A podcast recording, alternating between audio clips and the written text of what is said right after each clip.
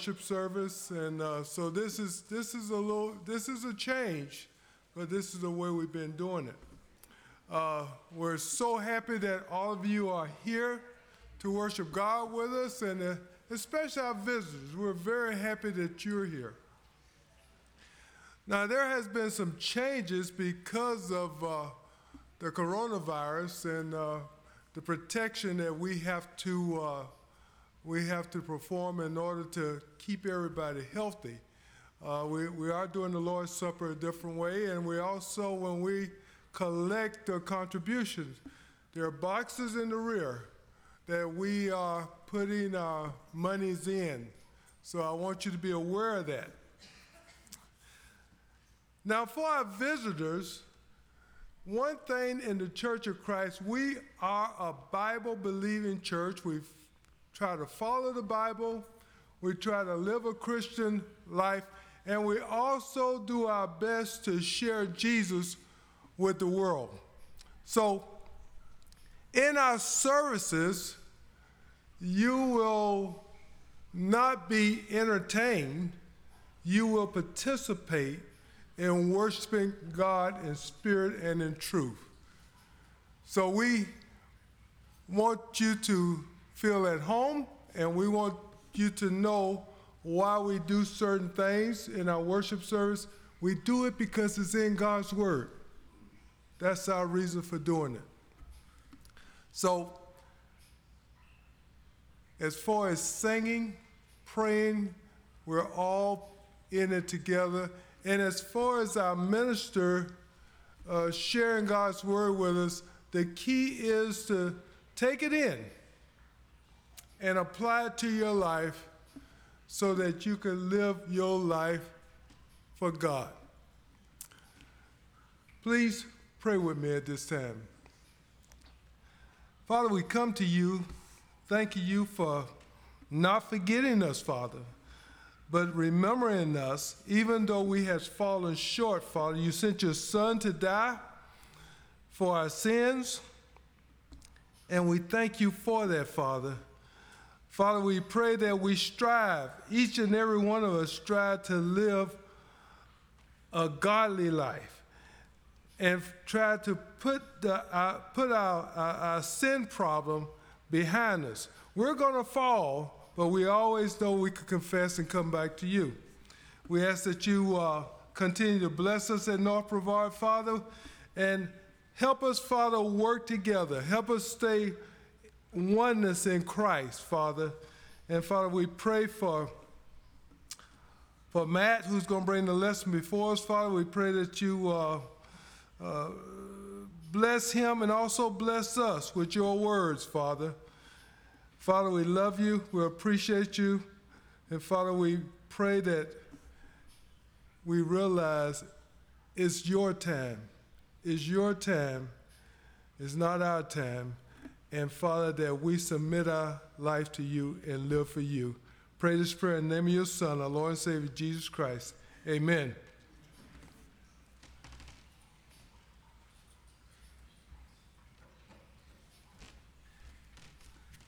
Let's stand and sing number 72 together for our first song this morning. Blessed be the Lord God Almighty.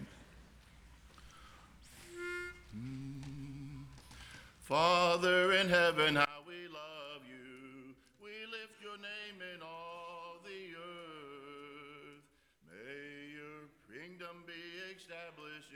praises as your people declare your mighty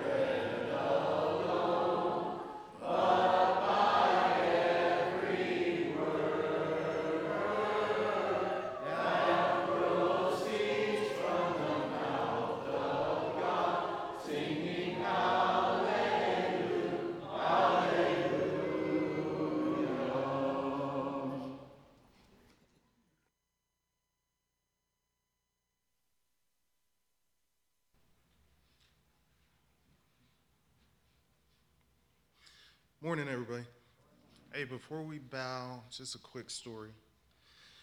I invited somebody to the church a while back. You know, a beautiful opportunity, seemed to be somebody in the right position to come and really grow. So uh, one day that person came to me and they said, Wow, you have a beautiful church. And so I'm, you know, kind of in awe. I'm like, Man, did I miss you when you came to service? I, my apologies. They said, No, I drove by and I saw your church. It, it looks so great. And I took a few minutes to talk to him about the church is not a building, it's not an area, it's the people. We are the church. So definitely look around. We are the church. Love up on each other. Take advantage of opportunities to really grow and share with others. I mean, if you grow, use that as an opportunity to help somebody else better understand. You can make a world of difference in somebody's life. And just the excitement and joy of what it does for you to spread the word and the light. Let us bow. Father, we thank you for this opportunity to gather together as a family. We thank you for all the blessings that you bestowed upon us and all those around us, Father. Father, in this world, to be able to let our light shine, lead with love, something that in many situations is uncommon with some, makes a world of difference. The power of change comes from the ability to stand up and do, not to think about it. Give us strength. Remind us we are not alone. Regardless of the battle, you are always with us, Father. name of the Son, Jesus Christ, our Lord and Savior and King. Amen.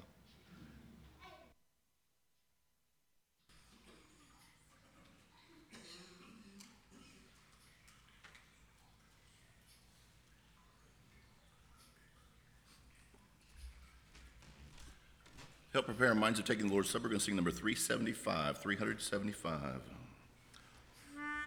Mm.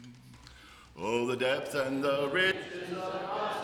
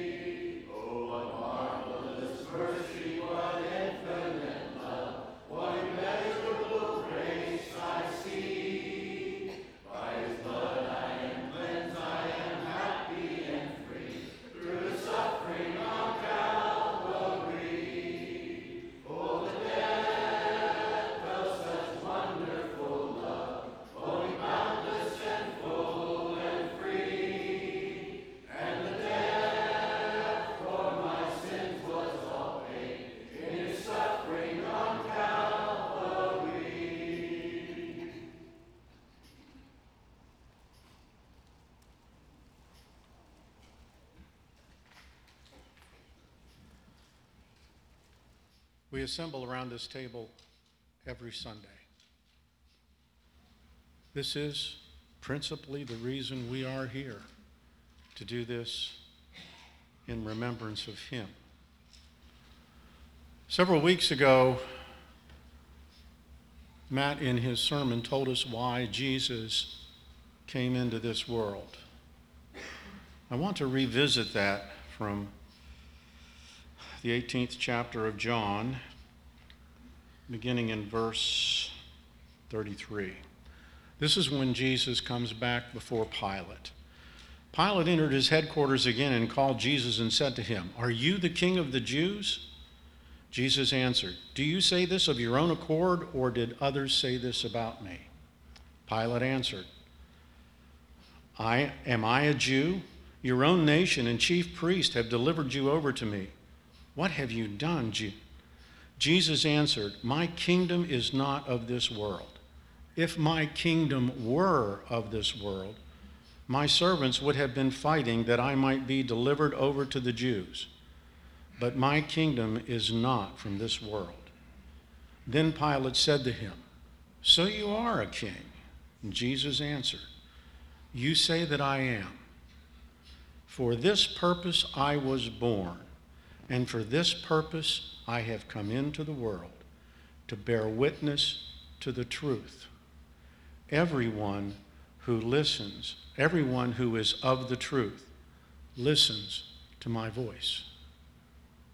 This is who we are. We are people of truth. We listen to his voice. We don't take lightly when he says, Do this in remembrance of me. In his infinite wisdom, he established the Lord's Supper, knowing how forgetful we are. That if we didn't do this every week, we could lose sight of the goal, lose sight of the prize. That's why we are here. To partake of these emblems that represent his body and the blood that he shed. We are doing this in remembrance of him. And as we do, we need to focus on shutting out the world. You know, it's it's so easy to go through the motions. It is sometimes so difficult to keep our focus where it needs to be. We are the frail beings that we are. Let us give thanks for the bread. Most Holy Father, we thank you for the gift of your Son, that he shed his blood on the cross and that we meet, Father, to partake of these emblems, to do this in remembrance of Him. As we partake of the bread that represents His body, we ask, Father, that you help us to focus our hearts and our minds on the love and the sacrifice that was made on our behalf, made so that we have hope of salvation. In Jesus' most holy name we pray. Amen.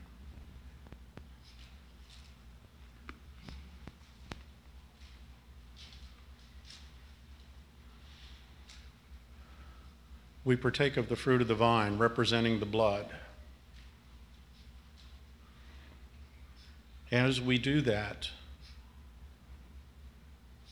we often think of the horrific suffering of the cross, as we should. But this is life saving blood. The blood of Christ enables us to have a hope of eternal salvation. Let's give thanks for the cup. Father, as we partake of this emblem which represents the blood of our Lord and Savior, Father, we so look forward to life with Thee. Father, we understand or try to understand and know the suffering and anguish.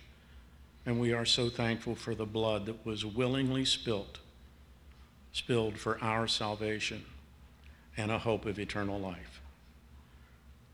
Again, Father, we thank you and we ask you to bless us and keep our minds focused on what we are doing as we partake of this emblem. In Jesus' name we pray. Amen.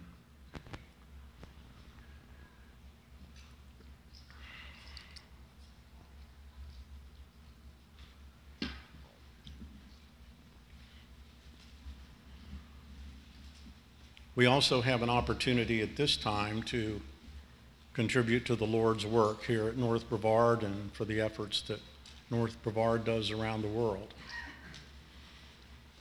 When Jesus was hanging on the cross, he looked down at his mother and he said, Behold thy son. And he looked at the apostle whom he loved, and he said, Behold thy mother. Now, that's not a direct quote, but you understand what I'm saying. Jesus in char- discharged his mother and charged John with taking care of her. He's also given us a charge to take care of his church.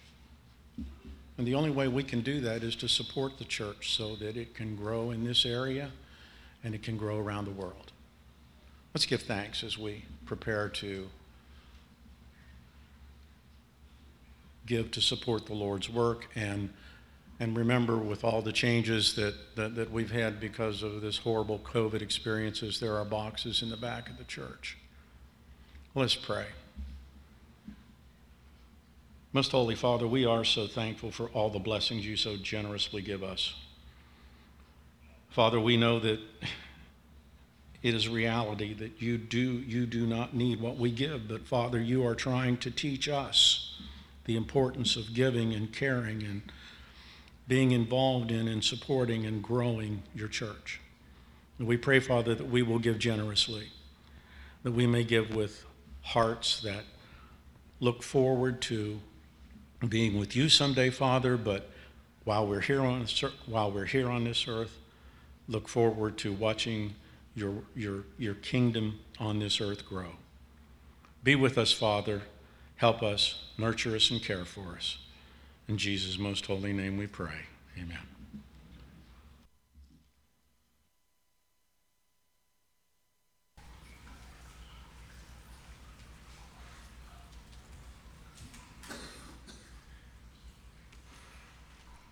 Scripture reading this morning will be from Luke 14 10 11.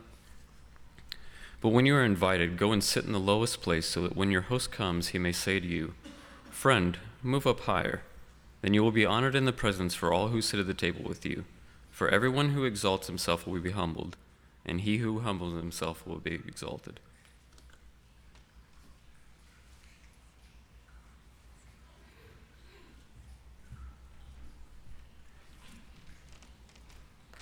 This time, the children that are from second grade and younger are dismissed to go back to Bible hour, back in the back. For those of us remaining, if you want to mark the invitation song, it's going to be the number 904. And before Matt brings us a lesson, let's sing number 647, 647. Let's stand as we sing the song together.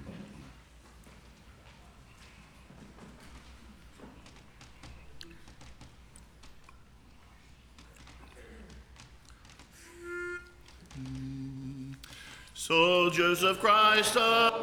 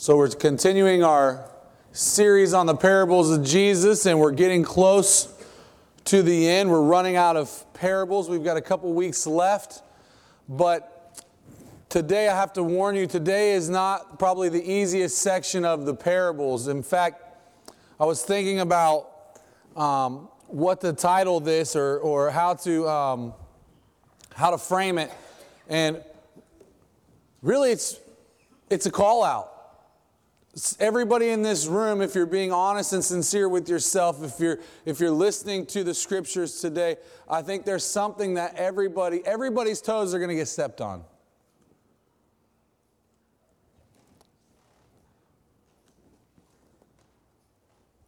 But even though scripture is difficult sometimes you got to go over it And some of the best scripture, some of the most meaningful, impactful scripture in the Word are the scripture that steps on everybody's toes. So we're going to start in Luke chapter 6. It's interesting because the scripture I'm about to read you probably don't think of as a parable. But Luke definitely says it's a parable. It says he he also told them a parable Can a blind man lead a blind man? Will they not both fall into a pit? A disciple is not above his teacher, but everyone, when he is fully trained, will be like his teacher. Why do you see the speck that is in your brother's eye, but do not notice the log that is in your own eye? How can you say to your brother, Brother, let me take out the speck that is in your eye when you yourselves do not see the log that is in your own eye. You hypocrite, first take the log out of your own eye, and then you will see clearly to take out the speck that is in your brother's eye. This is a tough scripture. This is a scripture that is calling all of us out in one way or another. But how does it correlate? How does it go together? How do you tie it all up to where it makes sense? Well, I think at the beginning, you have to start in the middle. And you have to look at this and realize that it's all about perspective, it's all about per- approach. And you don't want to be someone that's being led by the blind. I, I, uh, I, I, hate to take a cheap shot, but when I was reading this, I was thinking about I don't know if you saw you saw the time where, and, again, this is this is a cheap shot, but it, it's reality. Uh, Joe Biden was literally leading a blind man, and all of a sudden he said, "I don't know where I'm going. Do you know where I'm going?" It, it was the blind leading the blind at that moment. He didn't know where he was going. You don't want to be in that situation. You don't want to be in a place where you're following somebody who has no idea where they're going. So it's all about perspective and it's all about approach. So if you start in the middle and you realize that the disciple never becomes greater than the teacher, who's the teacher? Well, in perspective, in application to modern day, first of all, the teacher is Jesus. The teacher for all of us is Jesus. We are all learning from Jesus. We are all following Jesus, right? We are all imitating Christ. And because of that, we see Jesus in other people. And when we imitate them, we're not really imitating them. We're following their example because they are following Christ. They're imitating Christ. It all goes back to Jesus. Jesus is the teacher. And we're never going to be greater than him.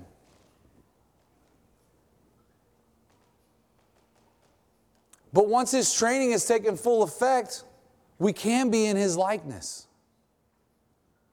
See, the goal for every Christian should be that they want to look more and more like Christ and less and less like themselves. We're not talking about a brainwashing. We're not talking about an echo chamber. We're not talking about something where God has taken away your choice and all of a sudden only you can do, the only things you can do are the things that He wants you to do. We're talking about a surrender, a recognition to understanding the right way, understanding the right from the wrong, understanding the truth of God's word. It's a recognition and a surrender to the teacher.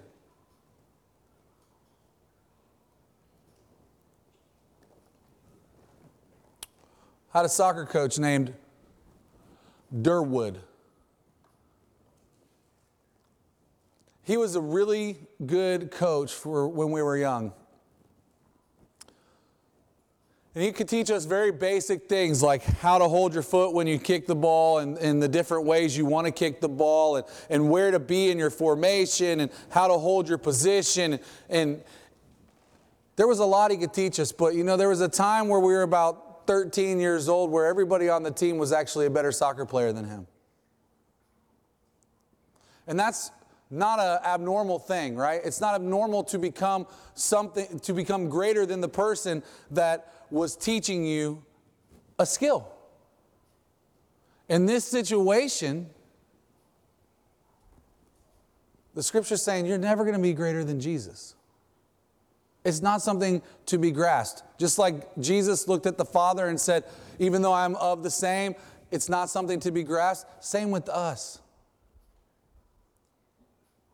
You know, we as people are getting smarter and smarter and smarter and smarter. There's no doubt about that. We are learning more about the world. We are learning more about um, how things work together. We're being able to see further away, and we're also being able to see smaller fields of vision, right? We're, we are gaining knowledge all the time. We will never be greater than the teacher. The smartest people you know in the world have nothing on the wisdom of Solomon, who lived thousands of years ago. Why do I say that? Because the blind leading the blind is not anything more than you following somebody who's not following Jesus.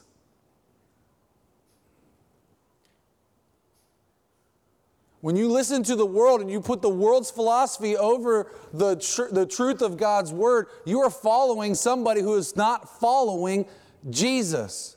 You know, when I was young, I realized, and there, there was a split. There was a split in science. Science class was the easiest place to see this. There was a split. There were people who believed in God and there were people who didn't believe in God. There was part of science that was trying to prove God and use God's word to dissect nature and dissect how you could ter- uh, um, um, measure things in terms of Scripture.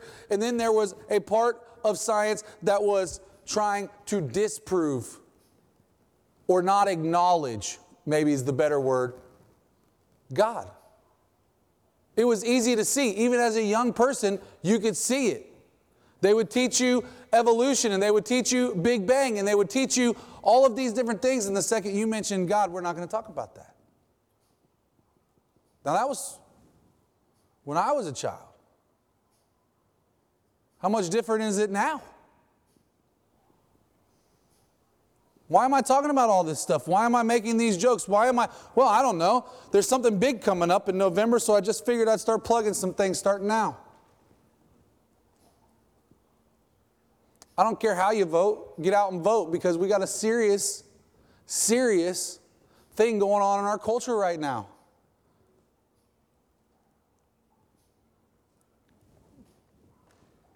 It's not my place to tell you how. But we can use Scripture to figure out which side we probably should be on for every argument. Not just the arguments that we have with our wives and our spouses, not just the arguments that we have with our friends and our coworkers, but the arguments that we have in our culture. And I, like I said, this is one of those call out sermons, so you might as well throw it in there right now because you're not going to like a lot of things I say today. I didn't like a lot of things I was going to say as I was preparing it. Every time I step on your toes, I'm stepping on my toes too. Don't forget that. But there is a reality. If you're not paying attention, then you're missing it. There is a reality that what's happening in our culture is literally there are two sides. There is a side that is trying to preserve and hold on to the Word of God, and there is a side that is trying to push us further and further away from the clear and honest and simple Word of God. They're not even trying to make it difficult anymore. They're just telling you that things you've read in the Scripture are wrong. So if you're following people who don't follow God and literally try to disprove God with their life, then you are following the blind and you better watch out for the pit because it's coming. They will lead you right off the cliff.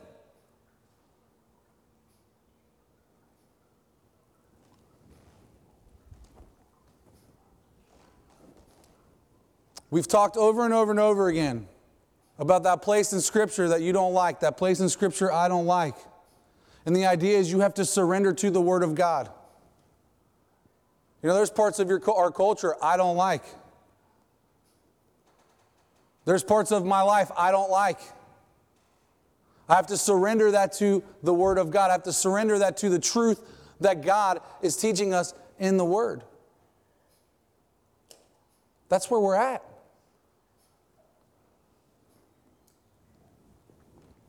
So you've got the teacher who's Jesus, and you've got the blind who's leading the blind. It's just simply people who are not following Jesus. And then you've got the speck in the log. And you know, I thought this was maybe a great moment for levity, but don't be that guy. Don't be that guy. Don't be that guy that can see the speck in everybody else's eye but can't see the log that's coming out of their own. Don't be that guy. Don't be that guy that wants to criticize everybody else for everything they're doing, but never wants to take any criticism in their own life for what they're doing. Don't be that guy. But there's a really important part of this scripture that I don't think gets hit very often when it's preached. I haven't heard it hit very often when it's preached, and it's at the bottom. So let's go back to it real quick. It's at the bottom says, Brother, let me take out the speck that is in your eye. This is starting um, in the middle of verse 42. When, you when you yourselves do not see the log that is in your own eye, he says, You hypocrite. Don't be that guy. Don't be that guy that can see everything wrong with everything else, but can't see anything wrong with anything they do. Don't be that guy. Everybody's met that guy. Everybody knows that guy. That guy can't get out of his own way. He can be the nicest, most talented, friendliest person. Well, typically you wouldn't call that guy friendly, would you?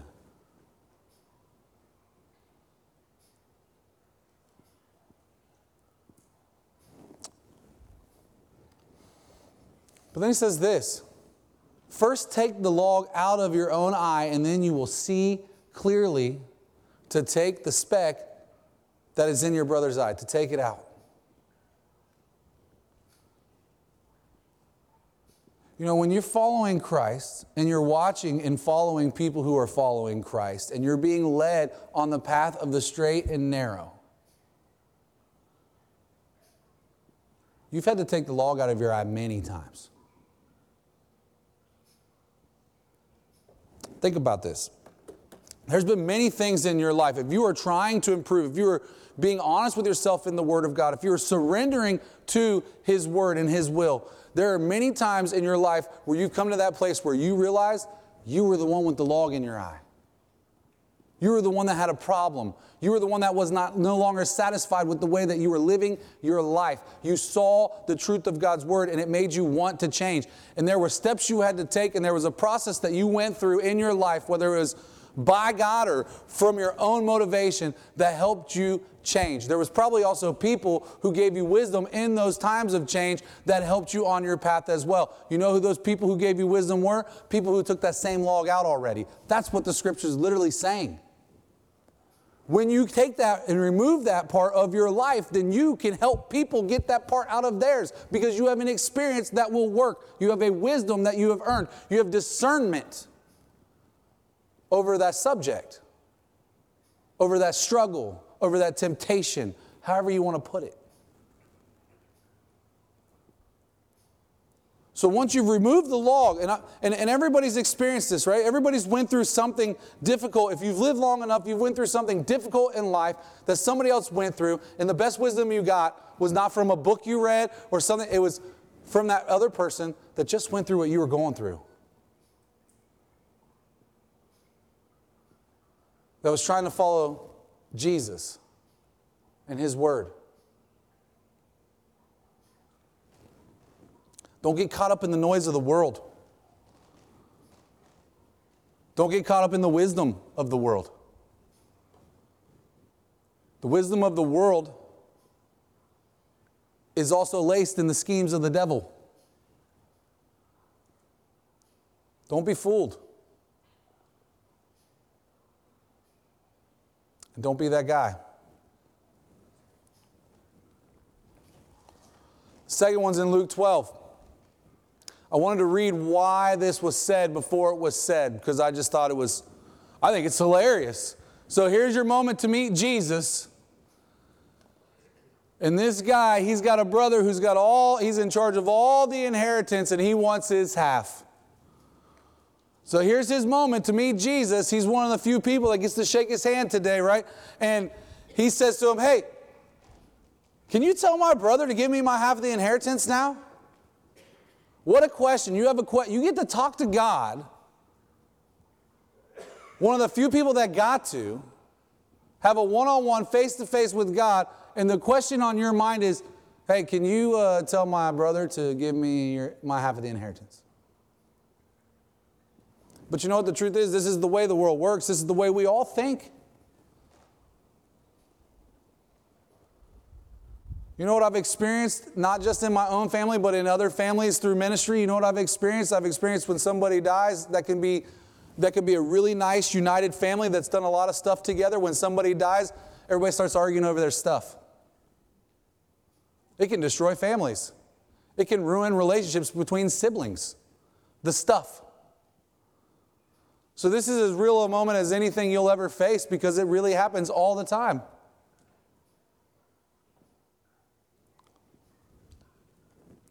So he starts. Whoop.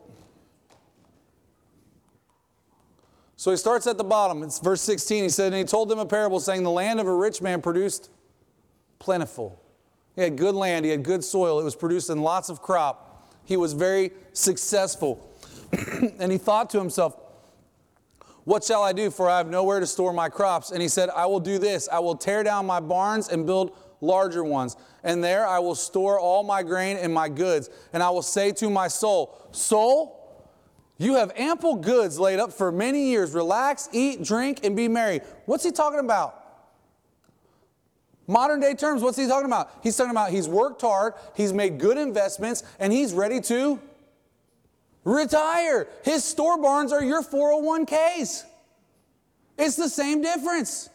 What's he doing that's wrong? He's not doing anything wrong.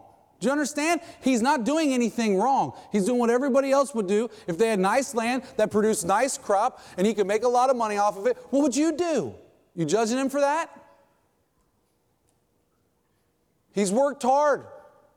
He's invested well, so well that he's got to tear down his old barns and build new ones because he's got more crop than he can handle. He is ready to retire and enjoy life. Anybody else want that? Anybody else already doing that?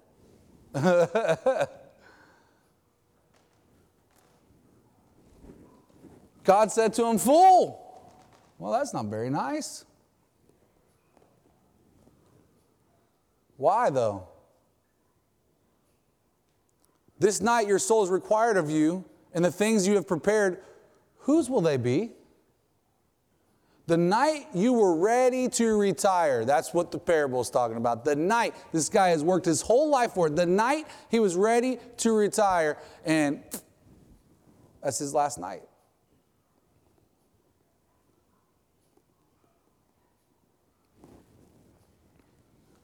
And the things you have prepared, whose will they be? So is the one who lays up treasure for himself and is not rich toward God. we all invest in things, right?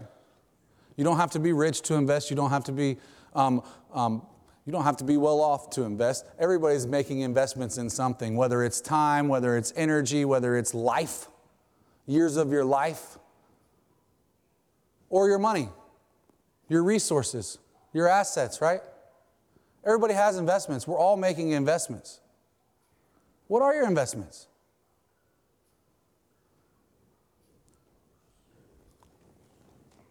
I mean, even your house really is an investment, right? It's a place to live, but it's also an investment. Hopefully, it gains some money over time and sell it for a profit. What are your investments?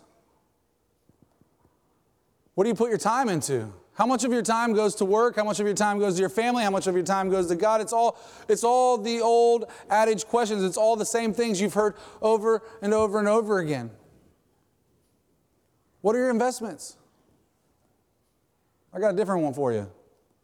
What are you working on right now that's an internal investment? When you look at your life, when you identify the things that is going on in your life and what you're working toward, what are you working on right now that is an eternal investment? That the day you're ready to retire, whether the Lord comes then or not for you in your life, what do you have that you're working on now that's going to go with you? You see, the things of the kingdom, the things of the will of God, they will go with you. It wasn't the work that was done that was credited to people as righteousness. It was the faith behind the work that was done that credited it to people as righteousness and is acknowledged by God. We spend a lot of time every single day in our life, you, me, both of us, all of us. We spend a lot of time every day of our life making investments for things that we cannot take with us when we die. What are you working on investing in right now that you're going to be able to take with you? You know, I can't help but think that Jesus says in the parable, who are you going to leave it to? Like, was this guy so busy that he missed the opportunities with his family, that he missed the opportunities with his friends, that he literally had nobody to to leave his wealth to, even. It wasn't going to benefit anybody. Some random stranger was going to benefit from all of his work. Who are you going to leave it to? This is something I see every single day, even in, our own, in my own life, in my own family. The more, the more responsibility, the better your paycheck gets, the more of somebody's life somebody wants. Don't miss out on your opportunities with your kids. Don't miss out on your opportunities with your family. Don't miss out on your opportunities with your friends. There's more value in all of those relationships than there will ever be in a single dollar you've ever made. Money can bring comfort. You can even reach goals, financial goals, and that can feel really great. But fulfillment comes through relationship relationship with God and relationship with others. Don't miss out on those opportunities as well. Last one. Now, I told a parable to those who were invited when he noticed how they chose the place of honor, saying to them, When you are invited by someone to a wedding feast, do not sit down in a place of honor, lest someone more distinguished than you be invited by him. And he who invited you both will come and say to you, Give your place to this person, and then you will begin with shame to take the lowest place. But when you are invited, go and sit at the lowest place, so that when your host comes, he may say to you, Friend, move up higher. Then you will be honored in the presence of all who sit at a table with you. For everyone who exalts himself will be humbled, and he who humbles himself will be exalted. You ever been to a wedding feast? We call them receptions. You ever been to one? They usually have a table of honor, right, where the bride and the groom are sitting and, and, and then all the, the wedding party. And then there's even potentially other tables that are specifically for the family that are right up front. And everybody, you always want to be as close as you can be to the action, right?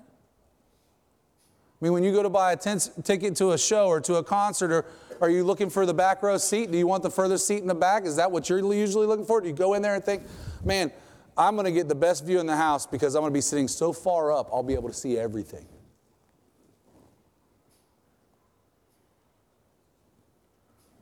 Everybody wants that seat. Everybody wants recognition. You work hard, you want recognition, right? You do nice things for people, you help people in their time of need, you want recognition. You want the places of honor. You want the respect that comes with a life well lived. This is another natural course of human tendency. It's not, it's not something that only certain people struggle with. We might pretend like we don't struggle with it anymore, but everybody struggles with wanting to be accepted and respected and acknowledged.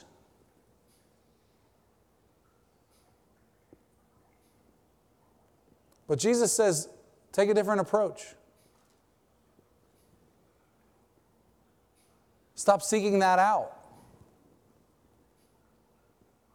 If you seek it out and you overshoot your value, You're going to be embarrassed in front of everybody if you, if you don't seek it out and you undershoot your value. You're going to be exalted in front of everybody. You're going to be raised up in front of everybody.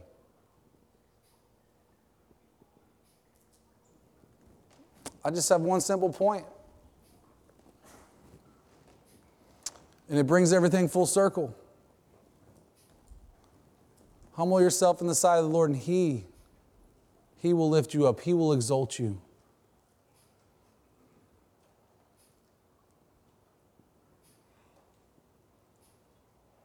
We live in a world where we're being told through every outlet, through every facet, that you don't need anything but yourself,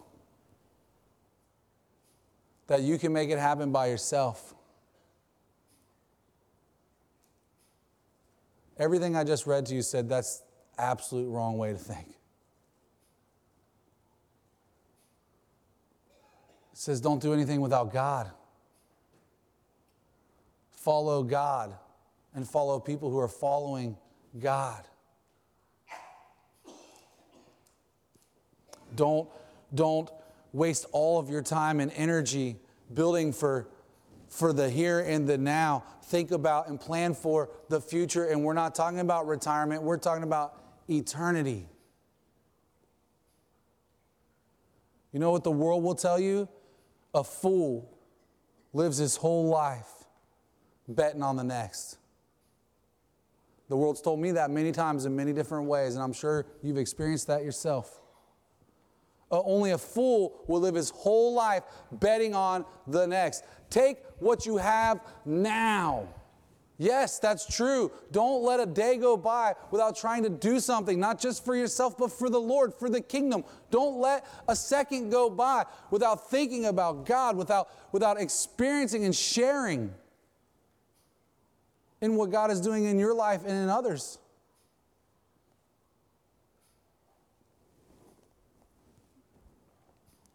Put God first.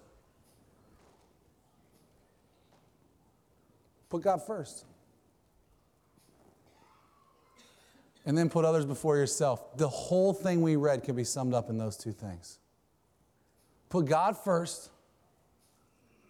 and then put others before yourself. And you'll be the right person in every single one of these parables.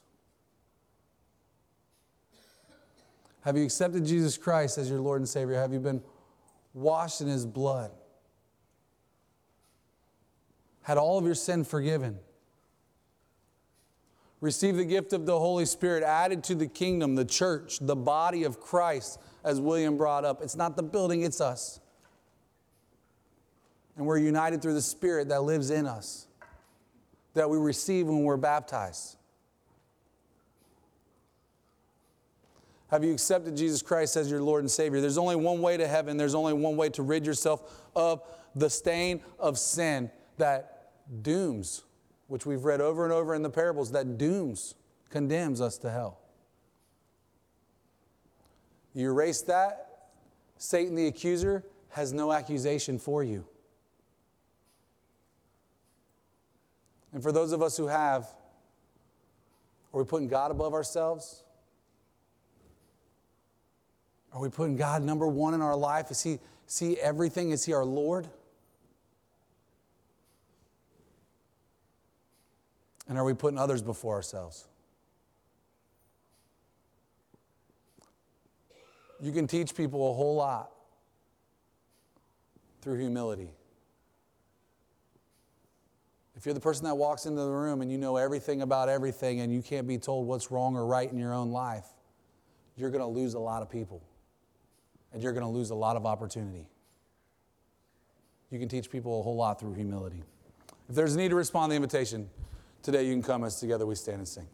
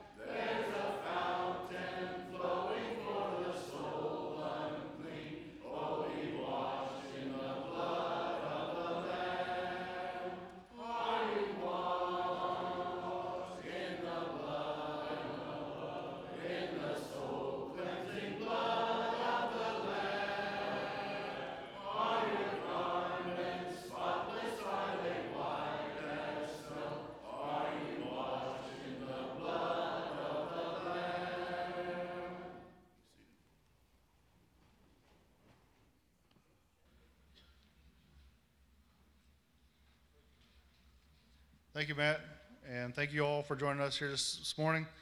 Uh, grab yourself a bulletin if you hadn't had the chance. We got them here out there in the foyer, got them online too. Um, couple things we'll highlight. Uh, our food pantry is tomorrow, tomorrow from 1 to 3, unless you're part of that, in the case it's all day long. Uh, food pantry always needs help. Even more so lately, we've had some people who've, uh, who've passed away, who've moved away, some things like that. So if you have the ability to help out with the food pantry, see Mike or Sue Shoemate. Uh, you got bread in the back to pack today? All right, you got bread to pack. So if you're looking for 15 minutes away to serve the community, just head on back. Uh, they have bread to pack up for the food pantry tomorrow. You can help out today before you leave. A couple other things. Uh, this coming Saturday, this coming Saturday from 6 to 8:30 is trunk or treat. It's going to be right here. Um, so be prepared. Uh, wear a costume, decorate, be ready to hand out some candy for kids and stuff. Uh, I have grown my beard just special for this one event. It's the only reason I have a beard is for trunk or treat. So come out and join us for that. That ought to be fun. I'm not sure of all the details, but I've heard some things which sound very interesting. Um, next Sunday, next Sunday we're going to have guest speakers. Mike O'Neill is going to be our guest, do the preaching on Sunday morning, and Chuck White's going to preach on Sunday evening. So be sure to come here next Sunday to hear uh, these gentlemen, these men. I don't know, Chuck doesn't like to be called a gentleman sometimes, so we'll call that from there. October 31st, um, Richard Bauer, the memorial for him will happen at the Cape Canaveral uh, National Cemetery. That's the military cemetery up there in Scottsmoor. So that'll happen at 10 a.m. for Richard Bauer, uh, if you'd like to be there for that. Um, one thing that's not in the bulletin also is on November 13th, Chris Carter from the um, Church of Christ Prison Ministry will be here. Um, they come every every year typically. Uh, Gary Wider has typically been our speaker. Last time they were here, Chris spoke. Chris taken over as Gary. Gary is trying to retire out of it. I heard that's a very hard thing to do, and he's still very active. As a matter of fact, Gary will be speaking somewhere else at the same time. But anyways, on 11:13, Chris Carter will be here in the morning. At 9 a.m., Chris is going to lead the Bible class here and he's going to give a report. Would like for both adult classes to be in here to hear Chris's report. And at 10, he will be delivering the sermon, the gospel message at that time.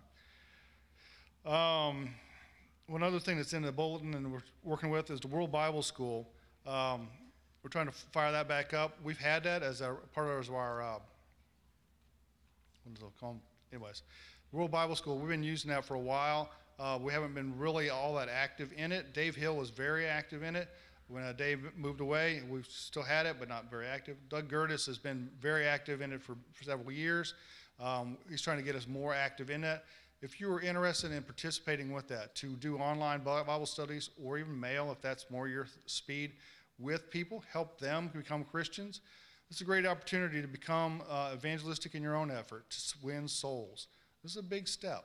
Um, it's a it's rewarding to your own self. That's you know we may never put another person in these seats, but we'll put people in heaven. Uh, if you'd like to do that, talk to Doug. Doug's active with it. He has set up certain um, geographic um, circles, basically, that we get notification every time somebody signs up for World Bible School in these areas. They send us a notification. Um, he's got them here locally. He's got some areas where he knows if somebody does the study they can get baptized because it's a church that he knows or something like that. I get probably two notifications of people signed up a day. So all you have to do is basically take one of those people and try to work with them. They are seeking. Uh, there's plenty of work to be done. This is not just a hey, it could happen. No, this is it will happen. Uh, there will be a guy here on on um, December the 11th in the evening. He's going to be here for our evening worship. He's going to talk more about World Bible School and how it how it works and uh, what they can do with that.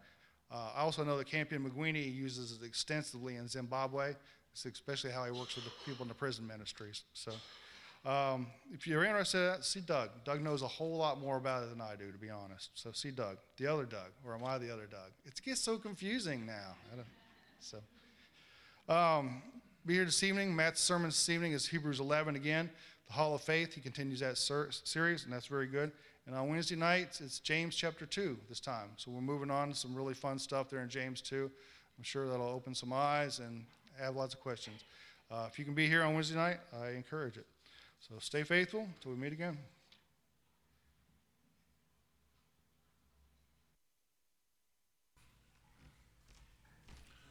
Let's stand and sing number 1009, and we dismiss in our closing prayer. Mine eyes have seen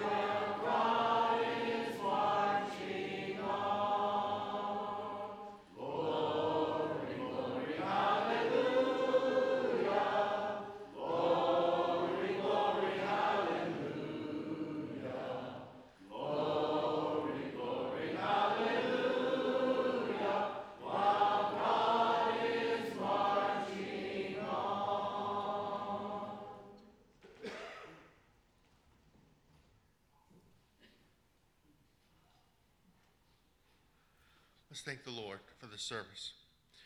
Father in heaven, holy is your name. Forgive us for our sins we may committed, but forgive those who sin against us, Lord. We thank you for this service. We thank you for this time we got to, to spend together, Lord. Help us have a great week, Lord. And help us, Lord, to take every opportunity we can to, to do your will and, and to do the things that we need to do so that we can live life without regret. We ask you, Lord, that you bring us back safely Wednesday and Sunday. And Lord, we ask you, Father, that we can be faithful through all circumstances, even when we face trials of many kinds. In Jesus' name we pray, amen.